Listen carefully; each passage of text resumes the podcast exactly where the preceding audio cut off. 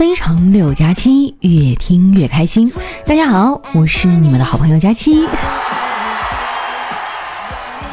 最近哈，我悟出了一个人生道理，就是年轻人啊，一定要先搞事业，再考虑其他的。比如谈恋爱这个事儿，你事业有成呢，一定会有很多人注意你、欣赏你、喜欢你。就算你事业搞失败了，别人问你怎么没处对象啊？哎，你也可以说，啊，前几年忙着工作，没怎么考虑个人问题。说婚姻是座围城，城里的人呢，也没比我们城外的人好到哪儿去。我有一朋友哈，结婚已经很多年了，今天啊，突然跟我说，他做了一个梦，梦到自己搞外遇啊，被老婆发现了。我就安慰他，我说你呀，就是太紧张了，梦都是相反的。他说：“那现实应该是怎么样的呀？”嗯，现实可能是你老婆搞外遇，然后你没发现。当时朋友就被我给逗笑了哈，他说：“佳期啊，你没有别的优点，就是扯犊子能力特别强。你应该反省一下哈，你之所以到现在还是单身，可能就是因为太搞笑了。不管和什么样的人聊天，最后都会聊成语言类的节目，用搞笑哈剪断一切桃花呀。”真的是一语惊醒梦中人哈，我大概真的是因为太幽默了，所以才没有男孩敢追我。但是也没办法呀，这就是我的性格。从小呢，我就喜欢说笑话逗大家笑。之前上高中的时候啊，大部分同学呢都住校。有一天呢，天气很好，大家就把被子哈都拿出去晾了。结果我的被子呢就丢了。我去找了保卫科，哎，那保安问我说：“被子有什么特征啊？”哎，我想了一会儿说：“起球。”我觉得哈，我身上的幽默细胞呢，都是遗传自我爸。他这个人啊，开口就是段子。有一次，我爸哈不知道跟谁家的叔叔聊天，聊到上个好初中的重要性，回家呢就把我拉到一边哈，教育我说：“闺女啊，你现在六年级了，要努力学习呀，考重点初中，以后才能上好高中，最后才能考上好大学呀。”哇，当时我的内心特别崩溃。我说：“爸，我都已经上初一了。”我爸当时愣了一下哈，然后转身就走了。其实呢，我也理解我爸。那个时候啊，他还是一个货车司机，天天在外面跑。为了这个家呀，他确实也付出了很多。有空的话呀，他也很乐意带我出去玩。我印象最深的一次哈，是我上小学五年级的时候，我们那个小城市呢，第一次有人办摄影展，我爸非要带我去见见世面。其中呢，有一幅名字叫《上学途中》的照片吸引了我们，拍的是一群孩子哈背着书包嘻嘻哈哈的走着，哇，特别的生动。我看了半天啊，觉得很喜欢，但总觉得好像哪儿不对。我爸看我皱着眉头啊，就问我怎么了，丫头？我说爸，这照片拍的挺好，就是题目好像写错了。啊，怎么就错了呢？嗯，我觉得应该是放学途中。上学哪有那么开心啊？现在想想哈，那时候我还是太年轻了。现如今我在社会上摸爬滚打这么多年，发现还是上学的时候好啊。唯一的遗憾呢，就是没有学到我想学的专业。说出来你们可能不信哈，我当初特别想学医。考大学之前呢，我分别去了解了一下中西医。发现中药治本，西药治标，哎，于是呢，我就立志要中西医兼修，把病人治成标本。后来因为分不够哈，我就被迫学了法律。哎，我们学校虽然不咋地哈，但是占地面积贼大。为了能赶上上课哈，我就买了一辆二手自行车。那辆自行车哈哪儿都好，就是锁不太行。我就去了学校的五金店哈，想挑一把好锁。我刚进去，就有一小伙子兴冲冲地进来了，也要买锁。我看他挺着急的，就让他先买。他挑来挑去，哈，挑了一把最坚固的。结果出去不到十秒钟，就回来退货了。这老板问他怎么了？哎，结果这小伙一句话，哈，把在场的人都逗乐了。他说：“锁用不上了，车刚才停路边丢了。”后来买完车锁啊，我就回宿舍了。回去的时候呢，路过一个小吃街，我看凉皮儿不错，就买了一碗。回到宿舍哈，我把凉皮儿放下，就去别的宿舍啊串着玩去了。回来以后呢，发现室友正在吃我的凉皮儿，看到我哈，他就抬起头，非常镇定地说：“你怎么才回来呀？这凉皮儿都凉了。嘿呦，我就没见过偷吃还这么理直气壮的。不过呢，我也没跟他计较，倒不是说我这个人哈心胸多么的宽广，主要是他哥呀长得太帅了。后来我软磨硬泡了一个学期，他才同意啊把他哥约出来跟我单独见面。和男神独处啊，我是紧张的一句话都说不出来。没想到男神主动跟我说话了，他说：“佳琪啊，你说天堂到底在哪儿啊？”我灵机一动说：“对我来说，有你的地方就是天堂。”对方听完哈，认真的打量我一番，摇头说：“天堂里的女孩要是都长你这样，那我还是不要去算了。”我大学的第一段感情哈，就这样无疾而终了。这情感上受挫哈，我开始把主要精力放到了学习上。不过学习这个事儿吧，也没那么容易。不瞒你们说啊，我学生时代最擅长的事儿，就是在四个选项里啊排除两个错的，然后在剩下的两个里面再选一个错的。好在我人比较机灵啊，平时总帮老师干活，也不缺课，平时分多一点儿，才不至于挂科。其实大学老师还真的已经很仁慈了。之前呢，我去老师办公室帮忙，当时他正在批改卷子，一边批卷子哈，一边放着大悲咒。我说：“老师，你是信奉佛教吗？”他说：“不是，听大悲咒批卷子比较容易手下留情，要不然你们这群小兔崽子全都不及格。”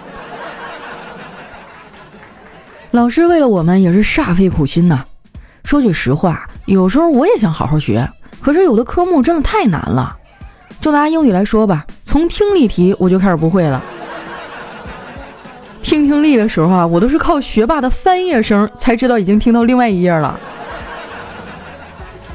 我们家小慧的英语啊也不咋好，单词总是记混，我哥每次辅导他都得揍一顿。昨天我哥又辅导小慧英语，咋教都不会呀。后来小辉直接自我放弃了，说：“爸爸。”这几个单词都长得差不多，我分不清楚。我哥说：“不要找客观理由，多找找自身的原因。”小辉说：“找自身原因啊？那可能是因为我基因不好。”我哥刚举起拖鞋啊，想要揍他，这电视里啊突然传来广告的声音：“孩子成绩落后于其他同学，应该如何提高？孩子对学习的兴趣究竟要怎样激发？”教辅读物琳琅满目，到底哪本最可靠？学校老师良莠不齐，对孩子有何影响？校外辅导班鱼龙混杂，家长又该如何选择？周大夫无痛人流，从根源上免除您的烦恼。我去，这个广告真的是太合时宜了。我看我哥呢有点尴尬，就说：“要不咱们先吃点东西，休息一会儿吧。”说完呢，我就去翻了翻冰箱，发现只剩下罐头了。于是呢，我一边开这个沙丁鱼罐头，一边跟我侄子说：“小辉啊，你知道吗？有时候海里的大鱼会把这种小鱼一口吞掉。”小辉说：“可是姑姑，大鱼是怎么把罐头打开的呢？”这光吃罐头也不行啊，我哥就又下厨炒了俩菜。吃饭的时候啊，小辉把电视打开了，这电视里呢演的是一部古装剧。就看到一个妃子哈被两个人用被子裹了起来，扛着去侍寝。这旁边的小侄子啊好像要说话，哎，我就赶紧抢先说道：“哎，不要问啊，这些事儿你长大以后就知道了。”他说：“我没有要问问题啊，我就是想说，姑姑，如果是你的话，应该要三个人才扛得起来吧？”这熊孩子真的太气人了哈！你看妮妮就可爱多了。唯一的缺点呢，就是有点贪吃。昨天啊，他在那吃饼干，我让他把饼干呢分给小辉一点，结果啊，他装作没听见，一顿狼吞虎咽啊，就把饼干给全吃完了。然后抬起头啊，一本正经的问我：“姑姑，你刚才说什么？”我只能无奈的说：“没啥，我就是想考考你，人为什么有两只耳朵、两个眼睛，却只有一张嘴呢？”妮妮说：“这样是为了节约吧。”我当时就有点懵了，问他这怎么还扯到节约了呢？对呀，要是长两张嘴，那得多浪费粮食啊！真的是有理有据，让人信服呀。要我说哈，他们就是生在了好时候，天天薯片饮料的，想吃啥吃啥。我小时候哪有这么多好吃的呀？想吃个水果还得去别人家的树上偷。有一次啊，我偷苹果被抓住了，对方特别生气，就大骂道：“行啊，赵二丫，你等着，我要去告诉你爸爸。”我说：“好啊。”然后就抬起头啊，冲树上喊：“爸，有人找你。”那天哈，我和我爸被人家拉着训了半天呢。从那以后，我爸就发誓，以后的水果都自己买。最近这老头啊，学会了网购，天天在网上下单买水果。我让他用我的返利公众号下单，每单都能领红包，还有返利。这把老头高兴的啊，买的是更多了。如果说你也经常网购哈，一定要关注一下这个返利公众号，名字呢叫常省，常是经常的常，省是省钱的省，经常省钱的意思。你也可以直接在搜索栏哈搜索丸子幺四九，就是丸子的字母全拼哈加上数字一百四十九。就是丸子一百四十九斤的意思啊！输入完之后呢，点击下面的搜一搜就能找到了，像什么淘宝啊、京东、拼多多、饿了么、美团哈都能用。我跟你说哈，网购真的是太让人上瘾了。我有时候干着干着活哈，就自动跳到淘宝页面了，然后呢，我就会忍不住哈一顿刷，然后就买了一堆乱七八糟的东西。之前呢，我记得有一位企业家说过。从手机电量哈就可以看出员工的工作状态，那些手机电量很快变低的，肯定玩手机比较多呀；而那些手机电量没什么变化的，肯定还有一个专门用来玩的手机。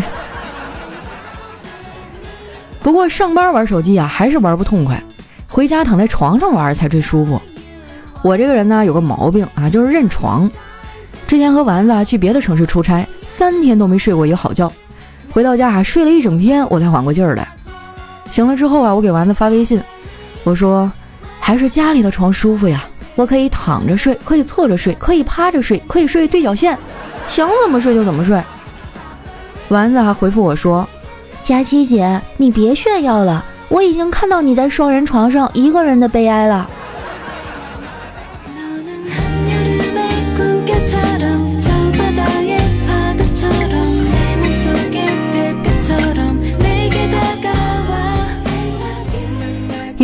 欢迎回来，这里是喜马拉雅出品的《非常六加七》。最近呢，为了感谢咱们家听众哈对我的支持，我准备了一些小礼物，是一个超级超级可爱的小猫夜灯啊，是硅胶材质的啊，摸起来特别柔软，心情不好的时候呢，你就可以各种的捏它。最重要的是啊，它还有一个录音功能，你捏一下小猫的爪子呢，就可以听到我为你单独录制的一段祝福，还会叫你的名字哟。那第一期啊，按照听友互动排行榜上的排名，选了六位哈互动最多的朋友送出礼物，他们分别是人间值得、瞅你漂亮、月夜、佳期的陆墨、小乙、小乙不讲道理，还有起啥名字呢？感谢你们对节目的支持哈。同时呢，我们的互动榜单哈每周都会更新啊，只要你多多留言啊、转发呀、点赞呀，哎，就会出现在我们的榜单上。我也会不定期的哈送一些我的定制周边啊，还有小礼物。啊那这样哈，今天咱们评论区里也送一个吧，大家来分享一下啊，就是小时候爸妈开过什么玩笑，你当真了？我先说一个哈，就小时候掏耳朵嘛，会有那个耳屎，哎，我妈就骗我说千万不能吃哈，要不然就会变成哑巴。我真的记得好多好多年，每次掏完哈，我都找张纸把它包上。那你们有没有什么好玩的哈，被爸妈忽悠的经历？呃，在评论区里分享一下，我会抽取一位幸运听众哈，送出一盏专属于你的小猫夜灯。好了，那接下来时间哈，看一下我们上期的留言。首先这位呢叫骑猪的佳期，他说以前初中啊觉得努力点考个好高中就舒服了，后来发现哈重点高中压力更大，心想来都来了，那就努努力考个好大学吧。听老师说啊，大学生活自由舒服，想去哪儿去哪儿。不上大学啊，永远不知道大学的日子有多快活。没办法，就努力高考，苦逼学生时代啊，被学习支配。等上了大学啊，心想，哇，幸福生活来了，自由是很自由啊，这挂科呢也很烦恼，默默的各种学哈，心想再熬这几年哈，毕业就能找到好工作了，然后就再也不用受学习的苦了。啊，后来呢才知道生活欺骗了我。你能体会到那种啊，出来工作啊，除了工作还要考各种的证书啊，什么二级建造师、造价师、一级建造师、结构师等等等等。九月呢，我就要考一级建造师了，佳期为我加油吧！不说了，我得看书去了。是哈，我就觉得当年就是被他们忽悠了啊。上高中的时候说啊，上了大学就好了，上了大学说哎，等你毕业了就轻松了。你妹呀！下面呢叫二浪先生，他说佳期哈，听你的段子呢已经五年零十个月了，还记得第一次听的时候是在高中街舞社的同学介绍下听的，从那以后哈我就下不了车了。高中辍学出来工作以后，每当工作不如意、加班加点赶货的时候，都是听着你的声音啊陪伴我度过每一个艰难的日子。前两天啊，网恋半年的妹子啊给我买了个手链，虽说样式是女孩戴的，但是却是人家的心意。祝福我们俩早日修成正果，也祝佳期越来越火，早日脱单。哇，在哪儿找了这么好的妹子呀？网恋是吗？你能不能教教我，怎么样才能开展一场网恋？三月的叫听友三二七三六六五六四，他说有一天哈，三个人一块儿去上厕所，分别是你、我和他，但是出来呢却只有两个人，分别是你和他。请问谁掉进厕所里了？那当然是除了你和他剩下的那个人啦。这就是一绝世大坑哈，我才不跳呢。下一位呢叫快乐佳期如梦，他说在学校里啊，A 说，我其实是三种神啊，B 就问什么神啊？一年级我是战神，因为我经常被罚站。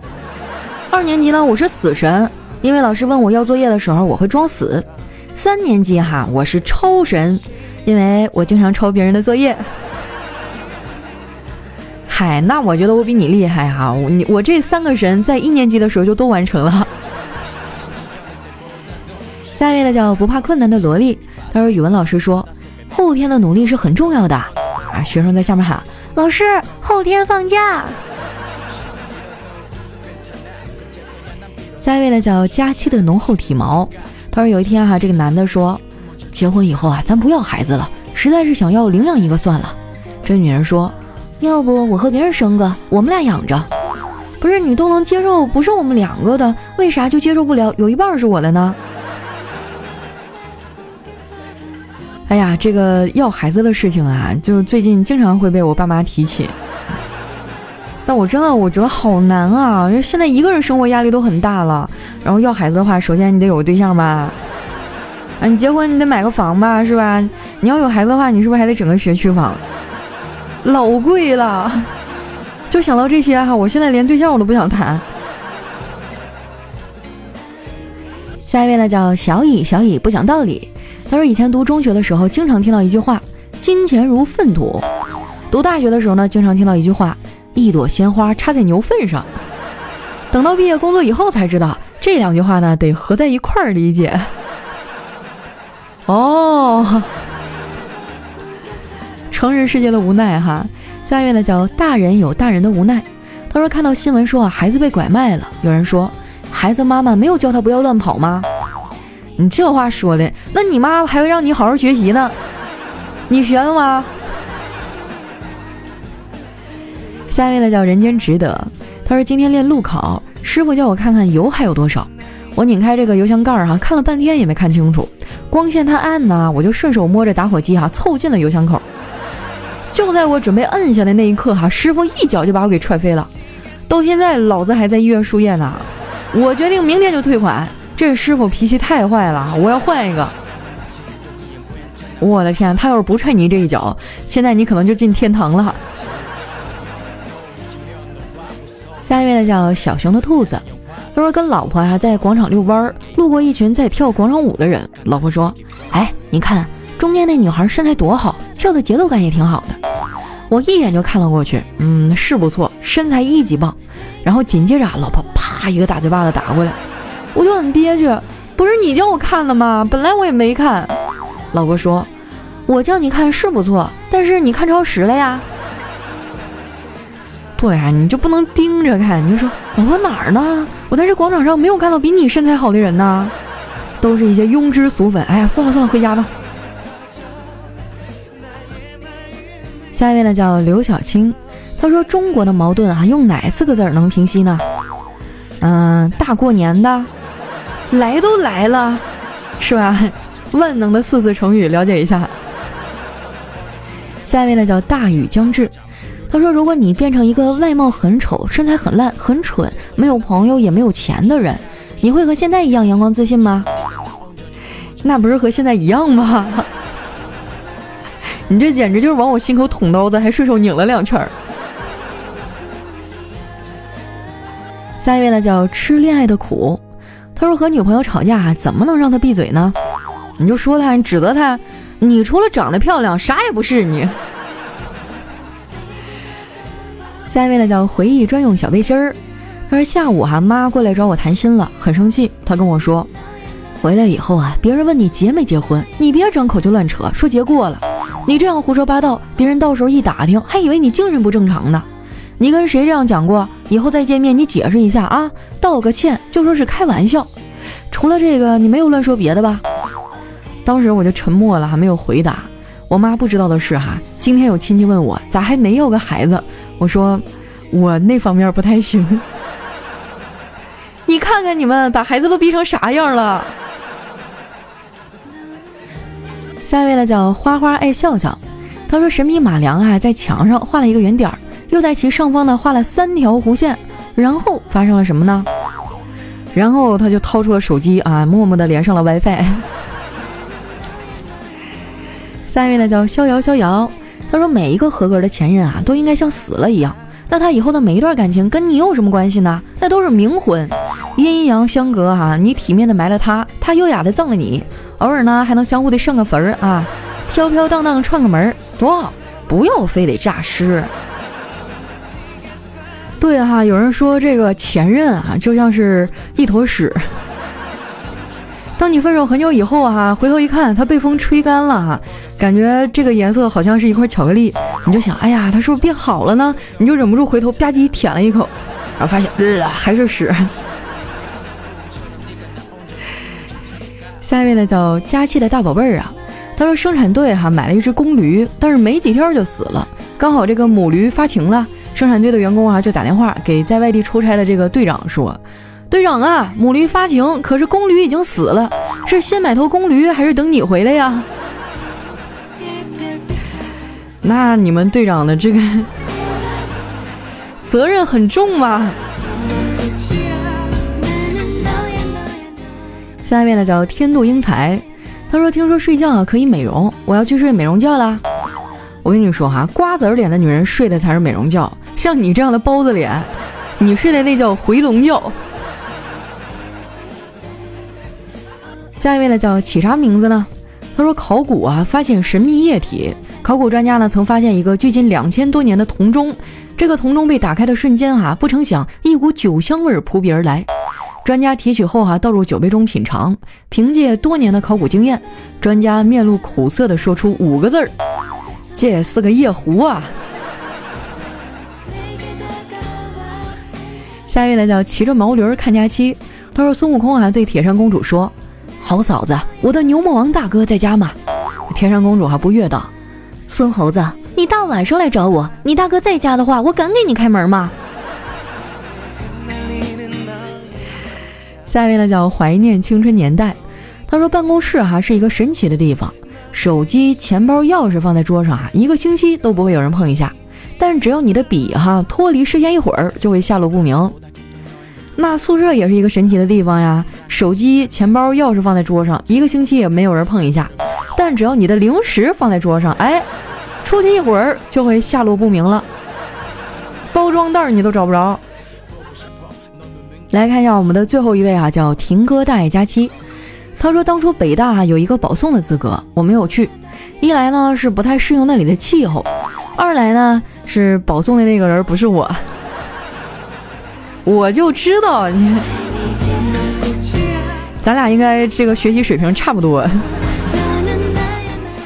好了，那今天留言就先分享到这儿了。喜欢我的朋友呢，记得关注我的新浪微博和公众微信，搜索“主播佳期”，是“佳期如梦”的佳期。那今天我们的互动话题啊是啊，你小的时候啊有没有什么爸妈哈骗你的、忽悠你的笑话，然后你当真了？可以留在下方的留言区哈，我将会抽取一位听众来送出我们的周边礼品。那今天咱们的节目就先到这儿啦，我们下期再见。